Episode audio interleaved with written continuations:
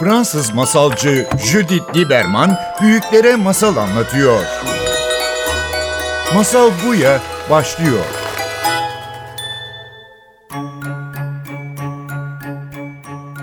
Masal Buya'ya hoş geldiniz. Bugün benim konuğum Ayşegül Dede.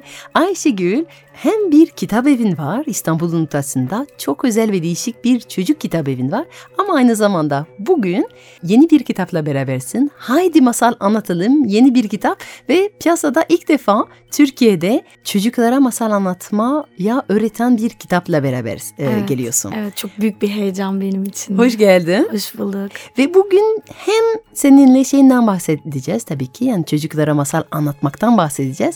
Hem de biraz senin yolculuğundan bahsedeceğiz. Çünkü bir zamanlar kolejde öğretmen olan bir e, kadın kardeşine beraber bir kitabevi kurdunuz ve her ay yüzlerce çocuklara masal anlatıyorsunuz. Evet. Bu masal anlatıcı olma yolculuğu nasıl başladı onu da çok merak ediyoruz. Ama ilk önce sana şey sormak isterim. Çocukken madem bu büyük yaşında masal anlatıcı olmaya karar verdin çok merak ediyorum. Çocukken sana masal anlatıldı mı? Onunla onunla ilgili şöyle en önemli olan bende iz bırakan anımı şöyle anlatayım. Şimdiki ortağım ve kardeşim Betül. O zaman bir yaşında böyle yürüteçte falan gidiyordu. Ben bir gün okul çıkışı eve geldim. Sabahçıydım ve annem bana böyle kıymalı makarna falan hazırlamış. Televizyon seyretmeyi inanılmaz derecede çok seviyorum. Dedi ki kızım dedi kardeşine biraz göz kulak ol. Ben bir mutfağa gidip geleceğim dedi. Tabii ben önümde kıymalı makarna karşımda televizyon kardeşime bakmadım. Ve bizim Betül merdivenlerden aşağı bir kat yuvarlandı yürüteçle birlikte. Oo. Hiçbir şey olmadı. Yani hakikaten Allah korudu. Başı hep böyle boşluklara gelerek ama o akşam bizim evde benim hayatımın kırılma noktası olan bir olay oldu. Babam eve geldi. Olayı annem anlattıktan sonra evdeki televizyonu, o tüplü televizyonu, eski televizyon kucakladı ve bahçeye fırlattı. Çok travmatik bir olaydır aslında baktığınızda. Fakat şöyle bir şey var. Ben de ebeveynim. Bütün ebeveynler sinir anında bir şeyler yaparlar. Sonra da vicdan azabı çekerler. Yaptığı şeyden dolayı fazla tepki olabildiği için üzüldü. Sonrasında ne yaptı biliyor musun? İşte benim masal yolculuğum öyle başladı. Ertesi hafta bizim eve en iyisinden bir müzik seti, Walkman ve ses tiyatroları, radyo tiyatroları gelmeye başladı kutu kutu. Aa. Şimdi diyorlar ki bugün sesim bu arada gerçekten çok kötü. E, ses tellerim iltihaplandı. Geçmiş olsun çok, çok. yorucu bir ay geçirdim. Antibiyotik falan kullanıyorum. Sesimden ötürü çok özür diliyorum. Ama senelerce ve 20 yaşına gelene kadar bizim evde televizyon yoktu. Ben 20 yaşıma bir 10 sene gibi bir süre e, her gün, her gece radyo tiyatrosu, ses tiyatrosu dinleyerek büyüdüm. O yüzden sesimi soruyorlar çocukları anlatırken nasıl kullanıyorsun sesini böyle bir eğitim mi aldın? 10 senelik bir radyo tiyatrosu dinleme eğitimi aldım diyebiliriz. Yani aslında o konuda bizim hikayelerimiz birbirimizi çok benziyor. Çünkü ben de televizyonsuz bir evde yaşadığım için radyoya bayılan bir insanım. Evet. Zaten bu radyo programı yapmam sebeplerden biri bu. Yani radyoyu çok seviyorum ve benim için çocukluğuma dair hatırladığım şeylerden biri en üst katta benim odam vardı. Ama bütün aile aynı radyo dinliyordu. Fransa'da France Inter diye bir e, radyo var. O radyo dinleye dinleye katlar iniyordum. Benim radyom duyamaz olduğum zaman annemlerin katına gidiyordum. Orada onların radyo ama aynı program devam ediyordu. Ve kaç kere arabada e, radyo dinlerken bulduk birbirimize ve geldik eve ve hiç kimse arabadan inmek istemiyor. Neden? Çünkü dinlediğimiz şey bitmedi ve hala hatırlıyorum bir kez çok merak ediyorduk ailece. Annem bize şey dedi. Biriniz ev içinde koşsun dedi ve radyo açsın ki hepimiz eve girdiğimiz zaman radyo açık olsun. Biri koştu, koştuk ve böylece sadece bir cümle kaçırarak eve geçtik ve dinlediğimiz radyo tiyatro dinlemeye devam ettik. Şahane. Ama başka bir şey var yani televizyon dediğin gibi bu senin örneğin çok güzel. Yani televizyon bizi etrafımızdaki dünyadan kopuyor. Ya tamamen değiştirdi. Yani Yanımızda- evdeki ortamı, evdeki havayı. Çünkü e, o ses tiyatrolarını dinlerken, o radyo programlarını dinlerken tamamen hayal ediyorsun. İşte görsel hiçbir şey yok. Hayal Evet. etmeyi öğreniyorsun. Uzun süre hayal edebilmeyi öğreniyorsun. E, Bu çok önemli Çok gerçekten. önemli. Ya ben birkaç sene önce bir tane okula gittim ve okul müdürü bana şey dedi. Aa masal mı anlatacaksınız çocuklar? Şimdi siz görsel bir şey kullanacak mısınız? Sizin PowerPoint'iniz var mı? Sizin göstereceğiniz resimleriniz var mı? Kostümleriniz var mı? Kostümleriniz var. Dekorunuz Ve dedim var ki mı? hayır e, ben sadece masal anlatıyorum. Aa dedim. bence kullanmanız gerekiyor dedi. Çünkü yeni nesil çocuklar farklı. Yeni nesil çocuklar görsel olmadan hiçbir şey hayal edemiyorlar. O kadar üzüldüm ki yeni nesile. Çünkü yeni nesile sanki bir etiket yapıştırdık. Ama bu yeni nesil görsel olmadan göremiyor demek.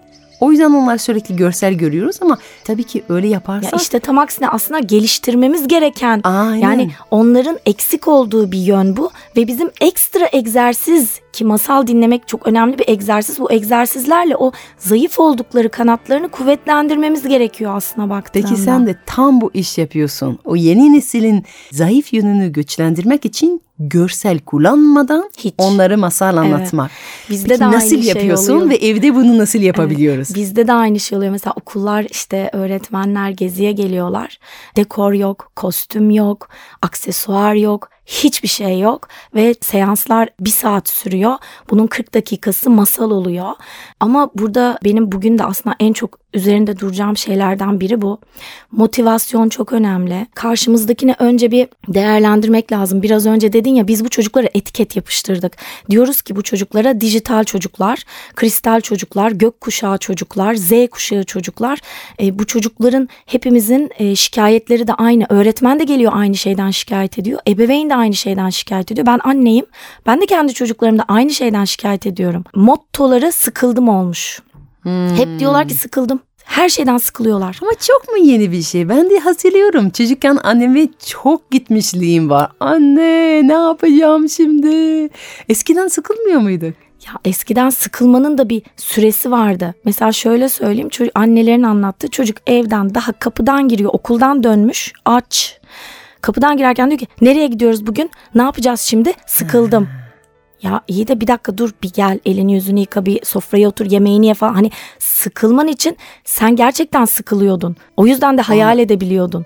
Bunlar zaten sıkılmayı bilmiyor aslında. Hiç boş kalmıyor ki. Hoş. Hele şehirli çocuk için. Onlara çok fazla malzeme sunuyoruz Çok yani. sunuyoruz. E, Ama, gö- ama şimdi masal anlattığımız zaman bir malzeme daha sunuyor muyuz acaba? fiziksel bir şey sunmuyoruz ama orada bu önemli. Hani normalde onlara görsel has çıtaları çok yüksek ve sürekli onlara çok fazla uyaran var. Etrafta çok fazla Sürekli uyaran ekran var. değil mi? Yani ekran haricinde de hani çok hareketli, çok görsel, görselliği çok zengin şeyler sunuyoruz. Ama masalda yine bir şey sunmak zorundasınız. Birdenbire hadi bakalım otur sıkıl ne yapacağına karar ver gibi bir yönerge olmaz. Masalda uyaranları vermiyorsunuz. Dinlemeyi öğretmek bence çok çok önemli. Hani fiziksel bir şey, e, gözle görülür bir şey sunmuyorsunuz. Bedenen de dingin oluyor bu çocuklar masalı dinlerken ki bu çok önemli. Kan dolaşımları çok hızlı. Hepsi çoğu hiperaktif. Bunlara halk arasında folik asit çocuğu da diyor anneler, doktorlar. Bu çocukların o kan dolaşımının yavaşlaması, bedenen dingin olup bir 40 dakika bir şeyi dinlemeleri bu nesil çocuklar için çok büyük başarı. Çok büyük ve çok değerli. Bir de seni dinlerken aklıma şey geliyor. Diyoruz ki masal anlatıcının ağzı ve dinleyicinin Kur'an'ın arasında var olan bir şey. Yani Evet. aslında anlatıcı her şey yapmıyor.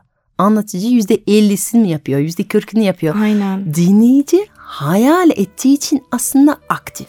Oysa ki televizyon seyrettiğimiz zaman televizyon yüzde 99 her şey yapıyor. Kesinlikle. Bize veriyor görsel, ses, ritim her şey veriyor ve bizim beynimiz o arada çok az etkili oluyor. Çok az aktif oluyor. Ama masal dinleyen beyin çok daha fazla aktif çünkü anlatıcı çok az veriyor. Dediğin gibi kostüm yok, görsel yok. Aslında önce hayal kırıklığı gibi uğruyor Evet. olabilirler değil mi? Yani okula geliyorsun ellerin cebinde ben bugün masal anlatacağım. Ama hiçbir şey hazırlamadınız. Ama PowerPoint'unuz yok. Ama sunumunuz yok. Ama ondan sonra bir bakıyorlar ki o imgeler bizim çantamızdan çıkmıyor. Dinleyicilerin aklından çıkıyor. E bütün şifa burada değil mi? Ben bu noktada şunu söylemek istiyorum. İşte bu çocukların dinleyebilmesi için aslında neyi anlattığımız, nasıl anlattığımız tabii ki çok önemli ama bir önceki basamağı onları motive edebilmek. Bu motivasyonu da ritüellerle yapıyoruz. Aslında Hmm. ebeveynlere verebileceğim en büyük e, püf nokta bu noktada e, Ritüeller. çocukları ritüeller oluşturmaları. Peki o zaman hangi ritüeller ebeveynler evde yapabiliyor? Örneğin mekanla ilgili bir ritüel önemlidir. Evet bir masal halısı, bir masal battaniyesi üzerinde bu masal çemberi yaparak ya da okullarda bu bir ritüeldir. Mesela bir öğretmen masal saatini çember yapıyorsa bu bir ritüel olur. Yani mekan böyle değiştireceğiz ki özel bir yeri olacak. Evet. Özel bir köşesi olacak. Özel bir halısı olacak ve farklı bir şekilde oturup da masal dinleyeceğiz. Süper. Başka Ritüel ne var? olacak. Süre çok önemli bir şey çocuklarda. Çocuklar kaç yaşında ne kadar uzunluğun masal dinleyebiliyorlar sence? Ee, bu masal kültürünü oluşturmayla hani değişir. Hiç masal dinlememiş, masal kültürü olmayan 2 yaş bir çocuk maksimum 5-6 dakika oturur. Daha Hmm. fazla oturmaz ama e, Zamanla düzenli olarak masal dinleyen biz şunu denedik ki bu çok iddialı bir şey aslında. 2 yaş tam 2 yaş 10 tane çocuk bize 6 ay boyunca haftada bir masal saatine geldi. Aynı mekanda aynı ritüeller uygulanarak çocuklar kendi güvende hissediyor ritüeller olursa çocukların dinleme süresi bu 5-6 dakikadan yarım saate çıktı. Yarım saat hiç yerinden kalkmadan iki buçuk yaş çocuğu dinleyebiliyor oldu ki bu gerçekten çok anneler Harika. mest oluyor ve eşlik ediyor size. Peki masal girmek için çünkü diyorsun ki benim masal zamanının çoğunu masal dinlemek ama de başka şeyler var. E, giriş olarak ne yapıyorsun? Giriş ritüel var mı? Giriş ritüeli özellikle okul öncesinde şarkı bir giriş ritüelidir baktığınızda. Hmm. Biz kendi yazdığımız şarkılarımız, sözünü bestesini kendi yaptığımız stüdyoya girip kaydettiğimiz masal şarkılarımız var. Bizim masal saatlerimiz aynı şarkılarla başlar, aynı şarkılarla biter. Bu da tabii ki çocuklara bir alışkanlık yapıyor ve bugün bize stüdyoda bir tane şarkı da din- getirdi. Evet, Hepimizin dinleyebilmek için aynı zamanda şey düşünüyorum. Bu çok güzel bir davet çünkü bunu siz yaptınız. Yani sen bir zamanlar öğretmendin. Yani belki her hanede, her evde, her ebeveyn kendi giriş ritüel şarkısını da yaratabilir. Aynen Yani öyle. masalımsı sözlerle sen bunu bir arkadaşınla yaptın. Beraber gittiniz, stüdyoda kaydettiniz ve onu e, kitap evinde kullanıyorsunuz. Çok da ünlü oldu bu arada şarkımız. Çünkü geçen sene Kitsnuka giren öğrenci kafası sayısı 50 binden fazla. Hmm. Bu sene daha istatistiklerimiz Bu okul kapandığı çocuklar- zaman belli olacak. Bu çocukların hepsi bu şarkıları duyuyor. Öyle başlıyor çünkü evet masal birlikte saati. seninle masal şenlikleri yaptık. Gittiğimiz yerlerde de yine aynı şekilde şarkılarımız çalıyor. Peki bu şarkının adı ne ve kim yaptı, kim besteledi? Sözler ve beste Ayşegül Dede ve Duygu Nevşe Şener'e ait. Şarkının adı da Deve Cüce. İsterseniz önce dinleyelim sonra sohbete devam edelim. Harika. O zaman dinleyelim. Tak sepeti koluna topla kırmızı elma. At ağzına bir lokma yakalanma cadıya. Bak bir varmış bir yokmuş masal kapısı çokmuş. Çal kapıyı tak tak tak gir içeri rap rap rap. Deve cüce deve cüce her yerde. Deve cüce deve cüce her yerde. Deve cüce deve cüce her yerde. Deve cüce deve cüce her yerde. Tahta kollar yan yana Parmakları unutma Yaklaşma sen yalana. Burnun uzar bak sonra. Bak bir varmış bir yokmuş. Masal kapısı çokmuş. Çal kapıyı tak tak tak. Gir içeri rap rap rap. Deve cüce deve cüce her yerde. Deve cüce deve cüce her yerde. Deve cüce deve cüce her yerde. Deve cüce deve cüce her yerde. Altın topum zıp zıpla. Düşme sakın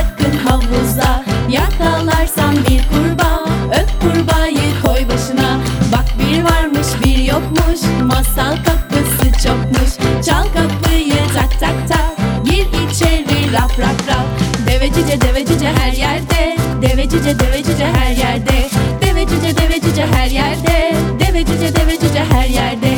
Gözleri koca koca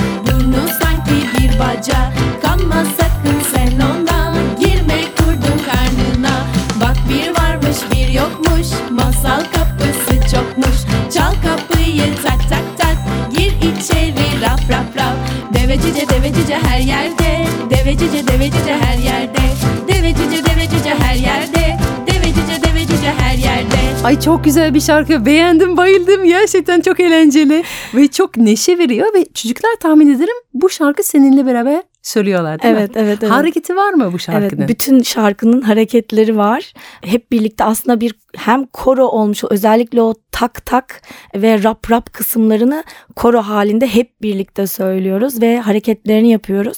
E, bunu en son bir okul öncesi zirvesi oldu. 3200 anaokulu öğretmeni Cemal Reşit Rey'de bir buçuk saatlik bir seminerim vardı. Seminerin bitişinde bunu çaldık bu şarkıyı ve hani Cemal Reşit Rey inledi böyle o kadar güzeldi ki. Harika gerçekten. Evet çünkü okullara da eğitimler veriyorsun ve bu yeni kitabınla Haydi Masal e, Anlatılım kitabıyla gerçekten bu masal anlatma alışkanlığı hem evleri içinde hem okulların içinde yerleştirmeye çalışıyorsun. Evet. Peki senin kitabını okuyan ya da senden eğitim alan öğretmenlerden ne tür geri bildirim alıyorsun? Var mı öğrenen, uygulayan ve Evet. e, ne tür Ee, Ne biz, söylüyorlar? Biz bu masal dersleriyle ilgili bir program oluşturduk. Ee, 60 tane masalımız var. Bunların 40 tanesini sıfırdan yazdık. 20 tanesini derledik.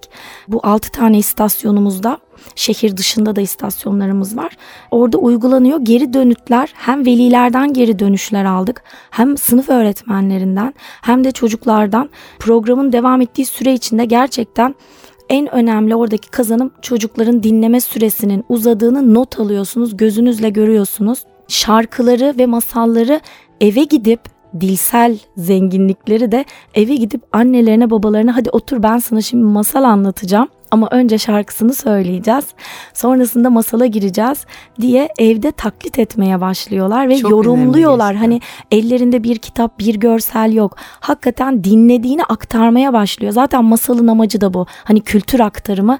Çocuk bile bunu 4 aylık bir süreçten sonra haftada bir masal saatiyle gerçekten sınıfa gidip öğretmenler diyor sınıfa geliyor diyor ki hadi şimdi çember yapalım otur şimdi bugün masalı sen anlat. Bunlar çok keyifli. Aynı zamanda rehabilitasyon gören otizmli çocuklar da var sınıflarda. Onların da kendi içindeki dinleme sürelerinin, odaklanabilmelerinin, konsantrasyon sürelerinin uzadığını bize öğretmenler söylüyorlar. Bu harika gerçekten dinleme kabiliyeti, odaklanma kabiliyeti gerçekten geliştirebilen bir sanattır bu ve bu çağının çocukları gerçekten ihtiyacı Ama bu. bu bir seferlik masal saati değil işte buradaki büyü, buradaki gizem bu masal saatinin ritüele dönüşüp devam ederek zamana yayılarak devam etmesi. O zaman bu dönüşleri alabiliyorsunuz. Evet. Geçen hafta biri bana sordu dedi ki çocuklarım masal anlatmasını istiyorsan ne- nasıl öğretebilirim onlara? Ben de dedim ki bol bol onlara masal anlatarak çünkü masal dinleyen çocuk bir gün kendisi de masal anlatır. Senin de hikayende böyle oldu ve Evet. sen yüzlerce, binlerce çocuklara masal anlattın ve Evet. masal anlatırdın. Çok teşekkür ederim geldiğin için. Bugün sohbet gerçekten çok tatlıydı. teşekkür Son bir ediyorum. tavsiye var mı ebeveynler için? Son olarak söyleyebileceğim bütün bu içeriği, püf noktaları, motivasyon çalışmalarını hepsini Hadi Masal Anlatalım kitabında paylaştım. Özellikle ebeveynler ve öğretmenlere daha fazla ulaşsın. E, masal çemberleri artsın. Okullarda, sınıflarda ve evde e, masal saatleri fazlalaşsın, yayılsın istiyoruz. Çok teşekkür ederim.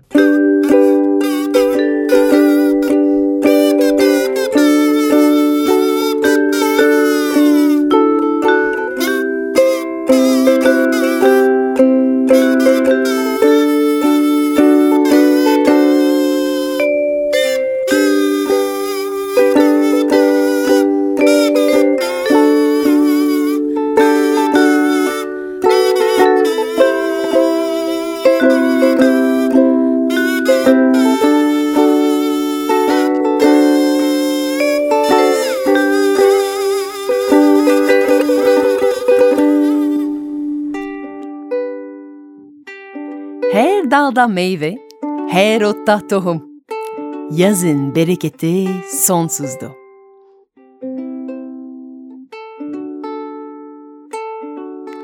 Karınca şirketinin patronu bu bereketi görünce hemen plan yapmaya başladı. Şimdi durma zamanı değil de hayır, su akarken kova doldurmalı. Şimdi durmadan çalışıp bu bereketi kış için toplama zamanıydı.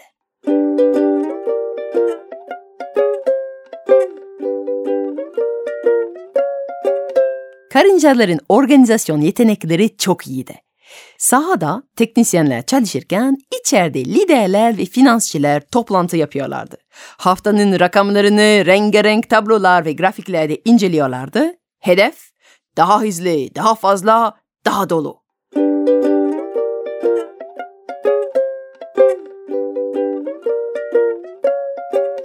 Karıncalar takımlara bölünüyor, her takıma bir bölge düşüyordu. Verim arttırmak için her sene molalar azaltılıyordu. Bir zamanlar bunu düşünmek bile liderleri güldürüyordu. Her hafta karıncalar iki gün mola vermekle beraber her iki saat dinlenme molaları veriyorlardı. Ama bu zaman çoktan bitmişti. Yazın tatil günü artık yoktu. Tatiller kışın alınırdı.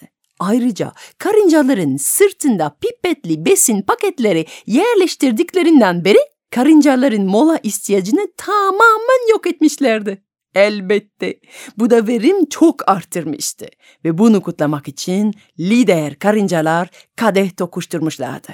O günden sonra mola almayan karıncalar da yorgunluk ve hastalık artışı görmüşlerdi. Ama besin paketlerine vitamin ve ilaç ekleyince o da çözülmüştü. Ödün vermek zorundaydılar. Hayat zor. Hayatta kalmak bir mücadele. Tek çare her nefesle çalışmaktı.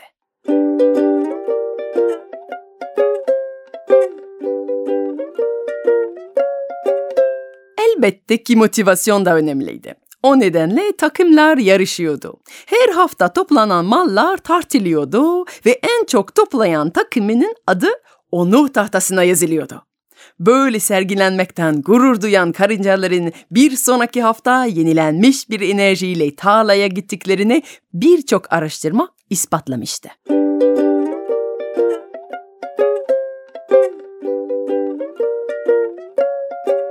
Ayrıca ödül de önemliydi. O nedenle kışın en verimli teknisyen karıncalara daha büyük porsiyon yemek dağıtılıyordu. Böylece kışın doymanın hayaliyle her tarla teknisyenin bütün gücünle çalışıyordu. Her şey yolundaydı. Gerçekten her şey. Yine de karınca grup başkanının bir endişesi vardı. Elbette karınca şirketi ülkenin en büyüktü. Onlara 10 sene boyunca yetecek kadar hasat toplamışlardı. Bölgeleri en verimli, en geniş, bunlar tartışılmazdı. Hiçbir rakip onu korkutmazdı. Ama son zamanlar karınca dünyasında küçük bir kooperatiften çok bahsetmeye başlamışlardı. Uzak bir tarlada yerleşmiş bir işçi kooperatif patronsuz, lidersiz, grafiksiz hatta ölçümsüz çalıştığına dair söylentiler vardı. Şimdiden en iyi tarla teknisyenleri istifa edip o kooperatife gitmişlerdi. İşte bu fikir karınca şirketinin başkanına uykusuz geceler veriyordu.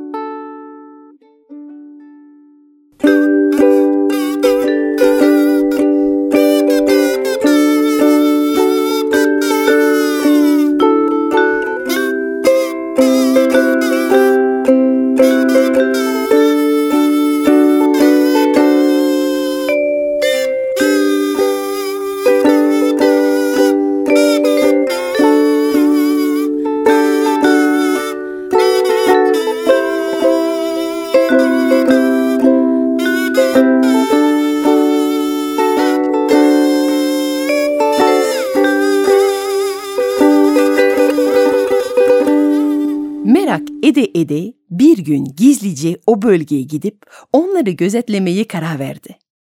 Gelince gördükleri onun kanını dondurdu. Bölgeye gelir gelmez ilk fark ettiği müziğin sesi olmuştu. Sonra kahkahalar. Tarlanın bir ucunda bir Ağustos böceği oturup müzik yapıp şarkı söylüyordu.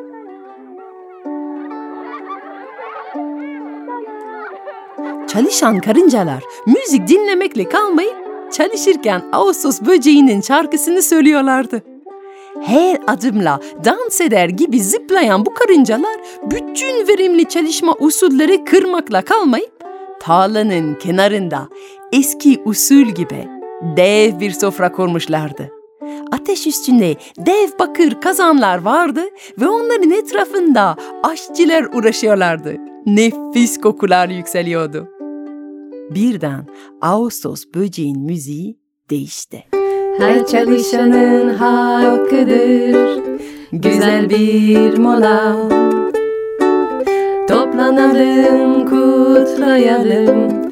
Hadi sofraya, a a a Her çalışanın hakkıdır Güzel bir mola Toplanalım kutlayalım Hadi sofraya la la la la Bunu duyan herkes işini bırakıp sofraya koşarak oturmaya gitti. Sofranın etrafında oturan karıncalar önce şarkı söylediler.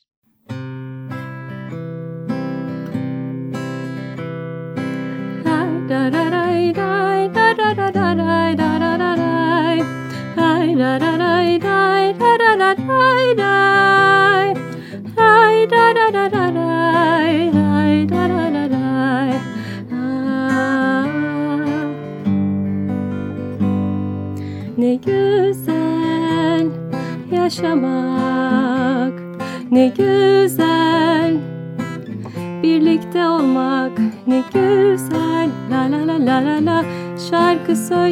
söylemek ne güzel Paylaşmak kötü şeyler olur